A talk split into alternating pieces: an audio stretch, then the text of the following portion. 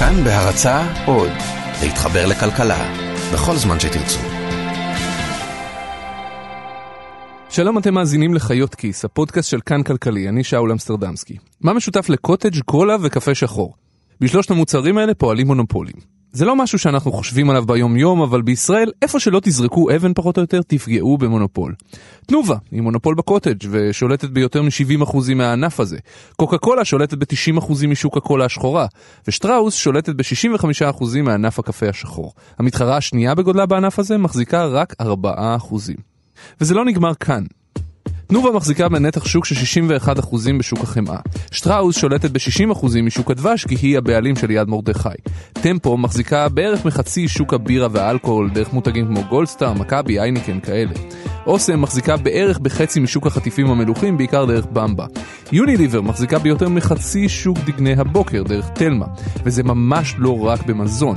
פועלים ולאומי שולטים ביחד ב-60% משוק הבנקאות. מנורה, מבטחים ומגדל שולטות ב-60% מכלל החסכונות שלנו לפנסיה. הראל שולטת לבדה בשליש משוק ביטוחי הבריאות, כמעט במחצית משוק ביטוחי הסיעוד, וביותר ממחצית משוק ביטוחי השיניים. ואפשר להמשיך ככה כל היום.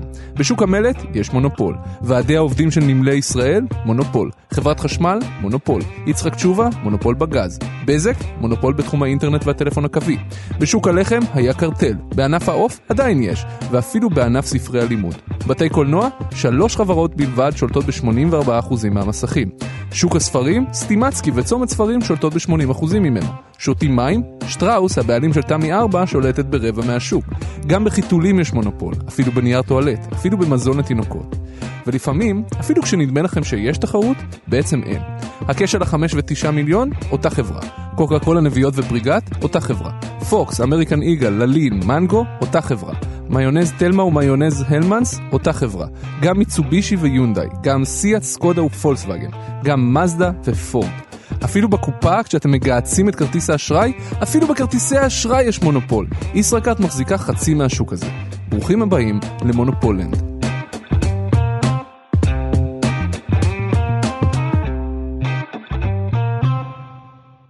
אבל בפרק של היום, אני לא רוצה לדבר על מונופולים ספציפיים, אלא לנסות להבין איך הגענו למצב הזה, ועד כמה זה בידיים שלנו הצרכנים. כי אחרי הכל, מונופולים לא מפריעים לנו בגלל שהם מונופולים. הם מפריעים לנו אם הם מפעילים את הכוח המונופוליסטי שלהם. כלומר, מפקיעים לנו מחירים ותורמים לעלייה ביוקר המחיה.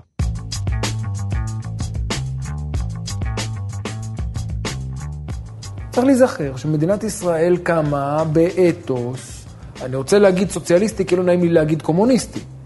היה מאוד ברור שהמדינה מסדרת. המדינה מסדרת צולל בונה, המדינה מסדרת את ההוא, המדינה, הכל מדינה סדרה. ועד היום, חלקים מהסידורים האלה שהמדינה סידרה בשנות ה-60, עדיין נמצאים איתנו היום. זה דוקטור שלומי פריזת. בין 2008 ל-2012 הוא שימש בתור הכלכלן הראשי של רשות ההגבלים העסקיים. הוא גם הספיק להיות חבר במספר ועדות ציבוריות חשובות, בהן ועדת טרכטנברג וועדת קדמי שבחנה כיצד אפשר להפוך את שוק המזון לתחרותי יותר. עזבו עכשיו קומוניסטי או לא קומוניסטי, חברות פרטיות רבות שאנחנו מכירים היום בתור גופים עסקיים רבי עוצמה, שהם מונופולים רשמיים או כאלה שמחזיקים בנתחי שוק אדירים בשווקים שבהם הם פועלים, היו עד לתחילת שנות ה-90 גופים ממשלתיים או משהו מהסוג הזה. תראו כמה דוגמאות. חברת כי"ל, כימיקלים לישראל, של עידן עופר, שמחזיקה במפעלי ים המלח, גם כי"ל וגם מפעלי ים המלח היו בעבר חברות ממשלתיות. חברת הספנות הימית צים, גם היא של עידן עופר, גם היא הייתה חברה ממשלתית. בתי הזיקוק, לא נעים להגיד, גם הם בשליטה חלקית של עידן עופר, גם הם היו חברה ממשלתית, גם בחיפה וגם באשדוד. גם בזק, ששייכת היום לשאול אלוביץ'. שיכון ובינוי וסולל בונה של שרי אריסון היו חברות הסתדרותיות. גם בנק הפועלים אגב. גם המשביר לצרכן. גם סולטם, טמבור ותדירן. לא כל החברות האלה הן מונופולים היום, אבל הן ממחישות עד כמה המשק הישראלי הפך מאז שנות ה-90 למשק אחר לחלוטין. הבעלות הממשלתית או ההסתדרותית הוחלפה בבעלות פרטית, ומונופולים או חברות עוצמתיות שהיו בעבר בבעלות ציבורית עברו לידיים פרטיות. משנות ה-80, שנות ה-90, התחילו בעצם לפתוח את המדינה ליבוא. ואז אנחנו מצד אחד קיבלנו הורדת מחירים, מצד שני הרגנו ענפים שלמים. זאת אומרת, זה היה מאוד טראומטי, ושחררנו את כוח האדם לענפים יותר פרודוקטיביים. זה פרופסור יוג'ין קנדל, מי שהיה עד לפני שנתיים יושב ראש המועצה הלאומית לכלכלה ויועצו הכלכלי הקרוב של ראש הממשלה בנימין נתניהו. הפתיחה הזו של המשק הישראלי לעולם הגלובלי שינתה אותו לחלוטין. היא אפשרה לענפים כמו ענף ההייטק לצמוח ולשגשג, גם בזכות לא מעט תמיכה ממשלתית, אבל נשאיר את זה לפרק אחר. היא אפשרה לחברות בינלאומיות להתחיל לפעול במשק הישראלי, והיא שינתה לחלוטין גם את שוק התעסוקה. מקצועות דומיננטיים מהעבר נעלמו, מפעלים רבים נסגרו. שוק התעסוקה הפך להיות מוטה שירותים, במקום להיות מוטה ייצור וסחורות. אבל למרות הגלובליזציה והמודרניזציה וכניסת המותגים הבינלאומיים והגידול בשפע, משהו אחד נשאר די קבוע. העובדה שבענפים רבים בישראל פשוט אין הרבה חברות. והסיבה לכך היא ממש לא רק סיבה היסטורית. אנחנו פשוט שוק נורא קטן. אבל זה לא רק עניין הגודל. ישראל היא לא רק שוק קטן, היא גם מה שהכלכלנים אוהבים להגדיר בתוך כלכלת אי, כלומר משק מבודד. למה? כי אין לנו סחר עם השכנים המיידיים שלנו, בסדר? הדבר אחד שאנחנו שולחים ללבנון והם שולחים אלינו זה טילים, בסדר? פעם הם זורקים אלינו, פעם אנחנו זורקים אליהם, הכל בסדר. מיצים אנחנו לא שולחים אליהם, וגם לא חלב וגם לא דברים כאלה. ואם אתם לא בקטע מיליטריסטי, ליוג'ין קנדל יש דימוי יותר נעים. אנחנו, גודל השוק, אנחנו הרבה יותר דומים לניו זילנד, כי שם הם מוקפים בדגים, הדגים לא סוחרים איתם. ואנחנו אומנם לא מוקפים בדגים, אבל גם מדינות שכנות שלנו לא סוחרות איתנו. אז אנחנו בעצם קטנים ומבודדים. אז בתיאוריה, זה שאנחנו שוק קטן זה עוד לא אומר שצריכה להיות חברה אחת בכל ענף. היה אפשר לחשוב על ענפים שפועלות בהן חמש חברות למשל, שמתחלקות ביניהן בחלקים פחות או יותר שווים מההכנסות בענף הזה. אבל בישראל בענפים רבים המצב הוא אחר. בענפים רבים יש מספר חברות קטן, לפעמים אחת בכל ענף, שלוקחות לעצמן נתח שוק אדיר. בואו נדבר קונקרטית. למה העובדה שבישראל יש רק 2 מיליון ומשהו משקי בית קובעת שבנק הפועלים לוקח שליש מהשוק, למרות שבישראל יש בערך עשרה בנקים. או קחו את ענף החטיפים למשל, פועלות בו לא מעט חברות מזון, ובכל זאת חברה אחת, אוסם, שולטת במחצית מהשוק. למה זה ככה? אז קודם כל, ישנו ההסבר הכלכלי התיאורטי. יוג'ין קנדל מסביר את זה יפה. בוא נדבר על הבסיס, כי במבוא לכלכלה אנחנו מראים לתלמידים שיש בעצם uh, שני דברים שאנחנו רוצים לקדם. אחד זה תחרות, ושני זה יעילות. בשוק קטן ומבודד כמונו, זה בעצם אומר לך שבגלל הביקוש אין לך מספיק, uh, מספיק תחרות, כי אם אתה תרצה יותר חברות, אז העלויות שלהם תהיינה יותר גבוהות. כלומר, אם היו בישראל יותר צרכנים, נגיד 20 מיליון משקי בית במקום 2 מיליון ומשהו, הביקוש שלהם למוצרים היה גדול יותר, ויותר חברות היו יכולות לקום ולייצר את המוצרים האלה. וכל אחת הייתה מצליחה לצבור נתח שוק קטן כלשהו, אבל עדיין להרוויח, מבלי שרק אחת או שתיים מהן היו משתלטות על כל השוק. אבל זה רק בצד התיאורטי. בצד המעשי של החיים זה קצת יותר מורכב. בואו נמשיך שנייה עם הדוגמה של ענף הבנקאות, אוקיי? שאלתם את עצמכם פעם למה אף אחד מהבנקים הגדולים בעולם, אפילו לא אחד, לא נכנס לישראל ומציע לכם להיות לקוחות שלו? סיטי בנק, דויטשה בנק, BBVA, JP מורגן, למה הם לא מציעים לציבור הישראלי את השירותים שלהם ומתחרים בבנק הפועלים או בבנק לאומי?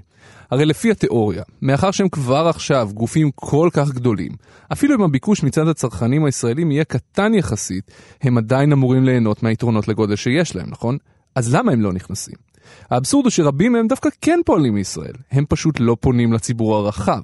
לבנקים האלה או לחלקם דווקא יש פה נציגויות, אבל הם נותנים שירותים בעיקר לקהל העמיד, לישראלים הסופר עשירים, או שהם נותנים שירותי ייעוץ ושירותים פיננסיים מתקדמים לחברות ישראליות. אז למה? למה ש-JP מורגן לא יציע לכם לפתוח אצלו חשבון עובר ושב? כי ב-JP מורגן יודעים את מה שיודעים גם הרבה אנשים אחרים, אבל לא נעים להם להודות, שבישראל ל-JP מורגן אין שום סיכוי על בנק הפועלים. אתם יודעים למה? כי אתם בחיים לא תעזבו את בנק הפועלים. בנק הפועלים כמשל כמובן, כן? זה נכון גם לבנק לאומי וכולי. לפעמים, כמו בענף הבנקאות, יש פשוט לא מעט חסמי מעבר, ולכן גם חסמי כניסה לשוק. החסמים האלה יכולים להיות חסמים ממשיים. אם נשאר בדוגמה של הבנקים, אפילו שזה השתפר בשנים האחרונות, זה עדיין חתיכת תיק בירוקרטי לעבור בין בנק לבנק, ומי שנהנה מהמצב הזה הם הבנקים הגדולים. ולפעמים החסמים הם גם חסמים פסיכולוגיים. אבל הפקיד מכיר אותי כל כך טוב, מה יש לי לעבור בנק עכשיו? כאלה. ואותו הדבר נכון גם לשוק החטיפים. מה, לחברת ענק כמו פפסיקו, שיש לה מיליון חטיפים שאתם רואים בכל סופר שאתם נכנסים אליו בארצות הברית, קשה לה להיכנס לשוק ולהתחרות באוסם? ואז אתה מתחיל עם כל הבעיות של יבוא מזון לישראל, שהוא, אתה יודע, בעיה קשה.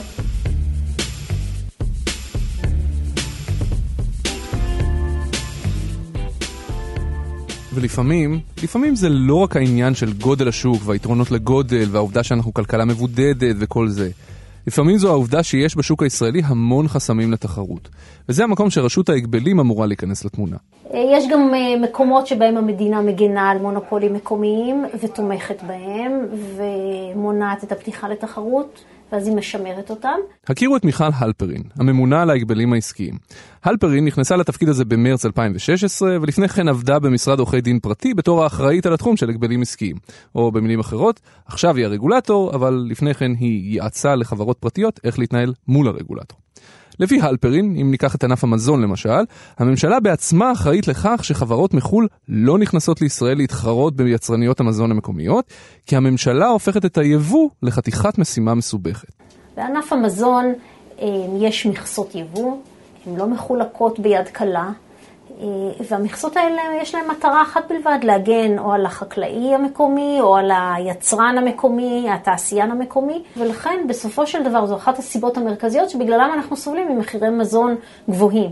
הסיפור הזה של מכסות יבוא הוא סיפור די מדהים, אני חייב להודות, אם אתם מחזיקים בהשקפת עולם קפיטליסטית כמו שלי. השורה התחתונה היא כזו, גם אם אתם נורא רוצים, אי אפשר לייבא לישראל כל דבר, בטח לא כשמדובר בתחום המזון. הממשלה היא זו שקובעת מכסות יבוא, כלומר, הממשלה קובעת כמה טון אפשר יהיה לייבא מכל מוצר. למה? בשביל להגן על יצרנים וחקלאים מקומיים פה בישראל. או ליתר דיוק, אתם יכולים לייבא מה שאתם רוצים, אבל אם אתם לא חלק מהמכסה הממשלתית, אתם תיאלצו לשלם כל כך הרבה מכס, שבתכלס זה פשוט יהפוך ללא כדאי ואתם תוותרו על היבוא מלכתחילה. ולכן, מי שכבר מייבא, הוא רק חלק מהמכסה שהמדינה קבעה. באתר של משרד הכלכלה שאחראי על הנושא אפשר למצוא אין סוף מכסות יבוא כאלה. משרד הכלכלה עורך מכרזים בשביל לחלק אותן. לאחרונה למשל הוא פרסם את רשימת הזוכים במכסות יבוא של מלפפונים חמוצים. קבוצת יבנה, שימורי מוטולה וגם אוסם ועוד כמה חברות. ויש עוד, יש מכסות לאבקת חלב, לחמאה, לגבינות, לבשר, לירקות קפואים כמו אפונה או תירס, לרסק עגבניות, לגלידה, ליין, לפטל, לאוכמניות, לשמן זית, לטונה, לריבות, לרקיקים מתוקים ולאפיפיות. אפילו לגבינת חלומי. למה זה ככה? הסיבה היא כלכלית פוליטית, והיא נכונה למדינות רבות, לא רק לישראל. התעשייה המקומית הרבה פעמים אה, הולכת יחד עם תעסוקה, ומאוד קשה לממשלה לשאת אה, את הצורך אה, להתמודד מול עובדים ולהגיד להם, אתם חייבים להתחרות מול השווקים העולמיים. הרבה פעמים יש מסורת להגן על התעשייה המקומית, גם זה משפיע. זה דברים שהם לאט לאט עוברים מן העולם, אבל הם עדיין קיימים. אפשר לעשות את זה.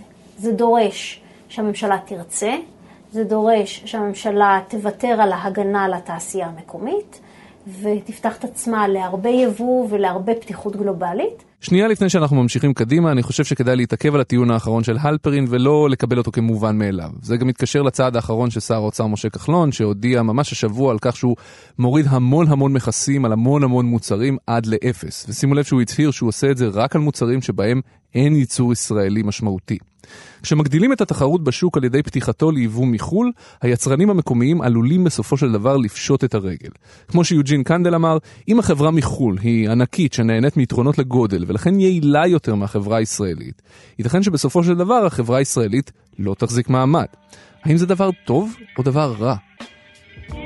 זה נורא תלוי מה נקודת המבט שלכם. מבחינתם של שלושת האנשים שדיברתי איתם על הנושא הזה, קנדל, הלפרין ופריזת, ככה זה אמור לעבוד.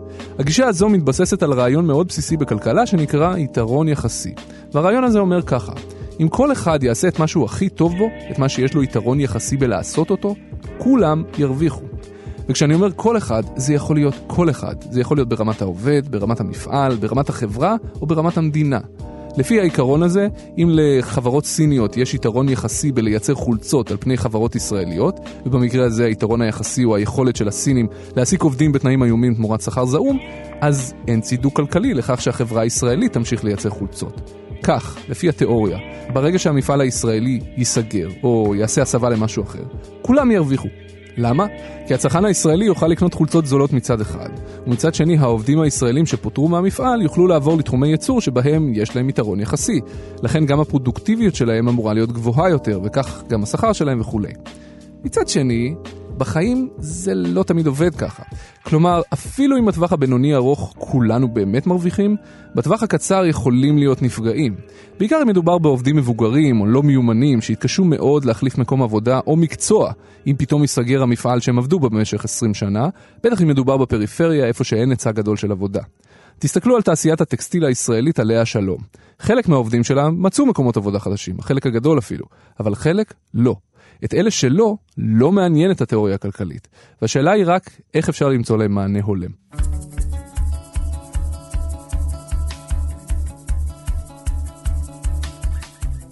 הקושי לייבא דברים לישראל הוא לא רק בתחום המזון, אלא קיים גם בענפים נוספים, כמו בענף מוצרי הצריכה, שזה סתם שם קוד מוזר לקשת רחבה של מוצרים שנעה בין סכיני גילוח, דרך נייר טואלט ועד טמפונים. גם בענף הזה, אחד החסמים המשמעותיים הוא הממשלה עצמה.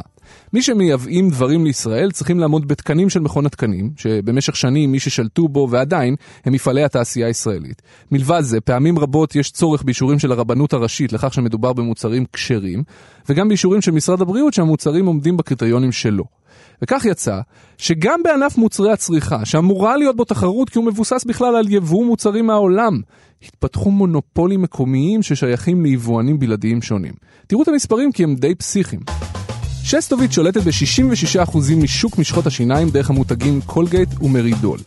דיפלומט שולטת ב-89% משוק סכיני הגילוח לגברים דרך ג'ילט. היא גם שולטת ב-61% משוק התחבושות ההיגייניות דרך Always, וגם ב-41% משוק אבקות הכביסה דרך אריאל וטייד. בשוק הטמפונים יש דואופול, שסטוביץ' ודיפלומט מחזיקות כל אחת בשליש מהשוק דרך או.בי וטמפקס. בשוק סבון הכלים, דיפלומט היא המנצחת, עם שליטה של 56% מהשוק דרך פיירי.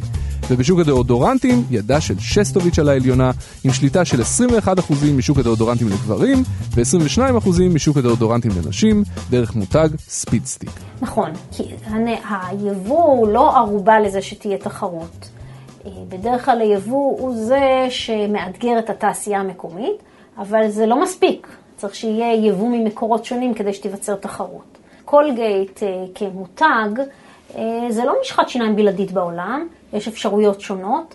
צרכנים בארצות הברית ובאירופה נהנים גם ממשחות שיניים אחרות. לארץ הן לא מיובאות. יבוא זה לא תנאי אה, מספיק. זה תנאי הכרחי, אבל לא מספיק. מאחר שהיבואנים המקבילים שמנסים להתחרות ביבואנים הבלעדיים נתקלים בקשיים רבים ומתלוננים שהיבואנים הבלעדיים משתמשים במשרדי הממשלה בשביל לשים להם מקלות בגלגלים, בשנה האחרונה משרד הכלכלה והממונה על ההגבלים מנסים לעשות צעדים בשביל לאפשר ליבוא המקביל להתרומם. למשל, לשנות את הגישה של משרד הבריאות. כלומר, שאם אתם רוצים לייבא מוצר כלשהו שמיוצר במדינה נורמלית, שיש לה תקנים נורמליים, נגיד מדינה באיחוד האירופי, לא תצטרכו להציג פה את כל המסמכים האפשריים בחתימה של נוטריון מקומי על כל מסמך רק בשביל להביא אותם לישראל. פשוט תביאו וזהו. מקסימום נבדוק אתכם אחר כך.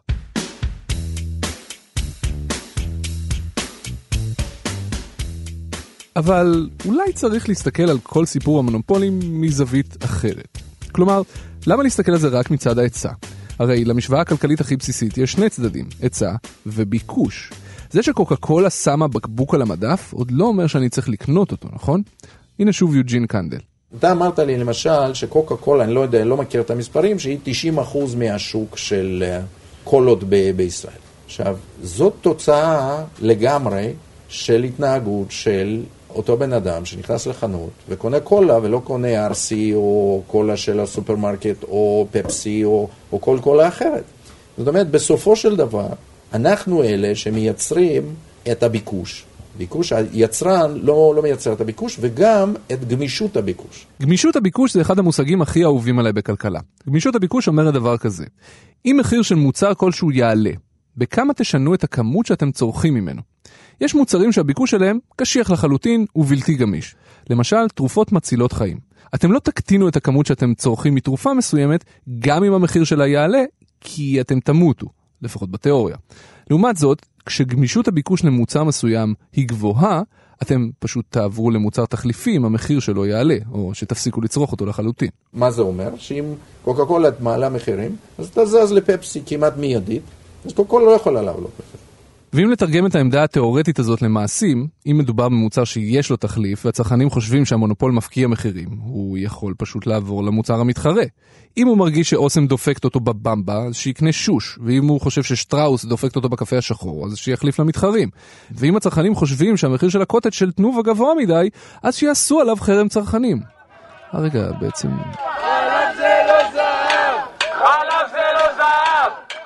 המקרה הזה של הקוטג' הוא ממש שיעור במקרו-כלכלה. הנה תמצית הסיפור הזה. תנובה הייתה ועודנה מונופול בקוטג' עם נתח שוק של בערך 70%. אנשים שמכורים לקוטג' תנובה יספרו לכם שהם לא יעזו לגעת בטרה, ושהקוטג' של שטראוס הוא שיקוץ משוקץ או משהו כזה. בתנובה ידעו את זה. בעבודת ייעוץ שהם הזמינו מחברת הייעוץ מקינזי נאמר להם שהם יכולים להעלות את מחיר הקוטג' בעשרות אחוזים אחרי שהוא יצא מפיקוח, כי גמישות הביקוש אליו נמוכה. כלומר שהצרכן הישראלי ימשיך לצרוך בערך את אותה כמות קוטג' אפילו אם המחיר שלו יעלה. וזה בדיוק מה שקרה. תנובה העלתה והעלתה את המחיר עד שגמישות הביקוש של הצרכן הישראלי פקעה. והיתר, היסטוריה. אני כמובן לא מתיימרת להגיד לצרכנים מה טוב להם, אם הם רוצים לשלם הרבה עבור מותג וזה מה שטוב להם, אני לא אחליט בשבילם. ברור בסוף שהרבה מאוד כוח אה, נתון בידי הצרכנים, והמחאה החברתית של 2011 מראה את זה בצורה מצוינת.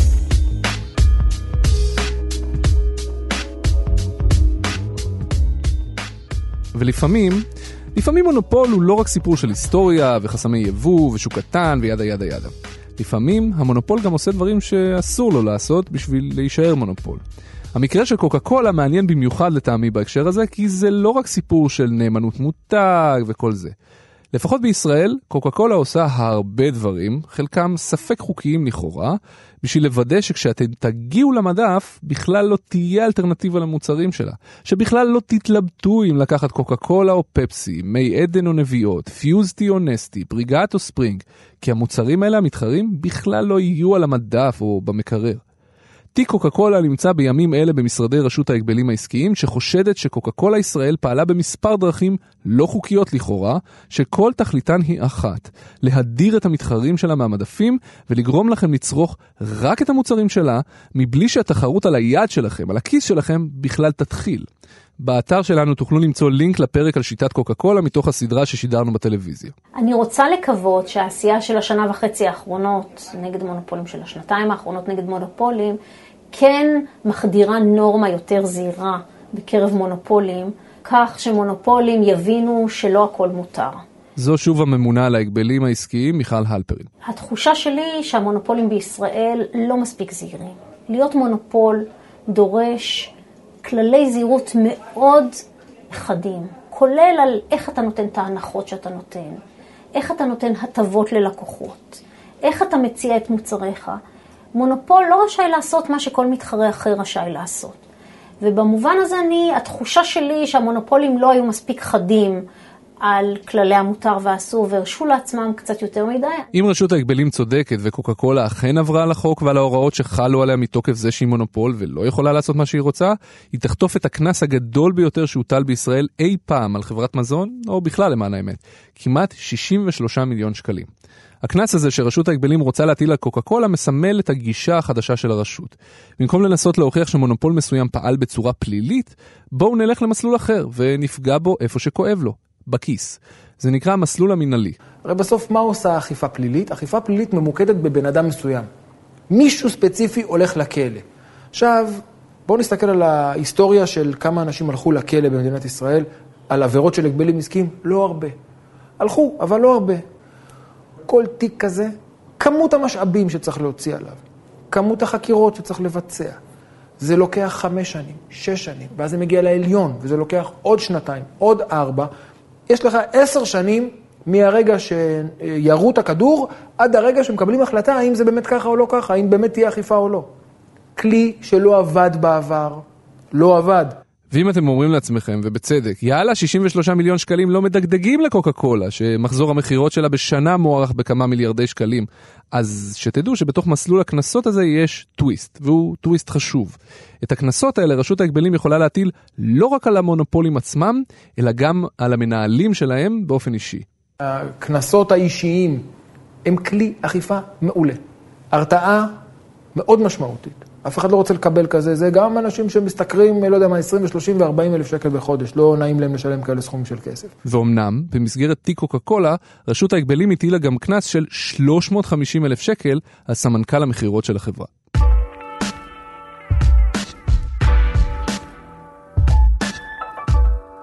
בקיצור, במשך שנים, מכל מיני סיבות, כלכליות ולא כלכליות, מונופולים צמחו בישראל כמו חיידקים שחוגגים על צלחת פטרי. האם במשך השנים האלה רשות ההגבלים פעלה בשביל לצמצם את הכוח של המונופולים האלה? התשובה היא חד משמעית. התשובה היא בהכרח לא. רשות ההגבלים לא עשתה מספיק. ואת זה אומרת הממונה על ההגבלים בעצמה. בשנתיים האחרונות רשות ההגבלים העסקיים מנסה ללכת בדרך אחרת ולהפעיל כלים חדשים נגד מונופולים. שינוי הגישה הזה, בשילוב תודעה צרכנית מפותחת יותר שיש לנו היום בניגוד לעבר, וגם הסרת חסמים בשביל לאפשר יבוא קל יותר על ידי מגוון שחקנים ולא רק יבואנים בלעדיים, עשויים להוזיל בסופו של דבר את המחירים עבור הצרכנים. אבל אפילו אם זה יקרה, זאת תהיה מלחמה בלתי פוסקת, כמו שאומר לי יוג'ין קנדל. כי המשק הישראלי לנצח יהיה קטן ומבודד. המונופולים פשוט צומחים כאן באופן טבעי.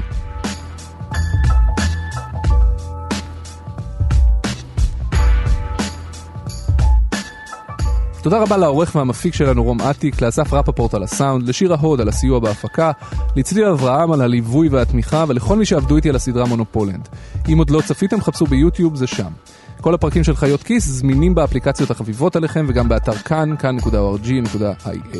הצטרפו לקבוצה של חיות כיס בפייסבוק, כי זו הקבוצה הכי טובה בפייסבוק, ותנו לנו רעיונות לפרקים נוספים או ספרו לנו מה חשבתם על הפרק הזה. אני שאול אמסטרדמסקי, תודה רבה שהאזנתם.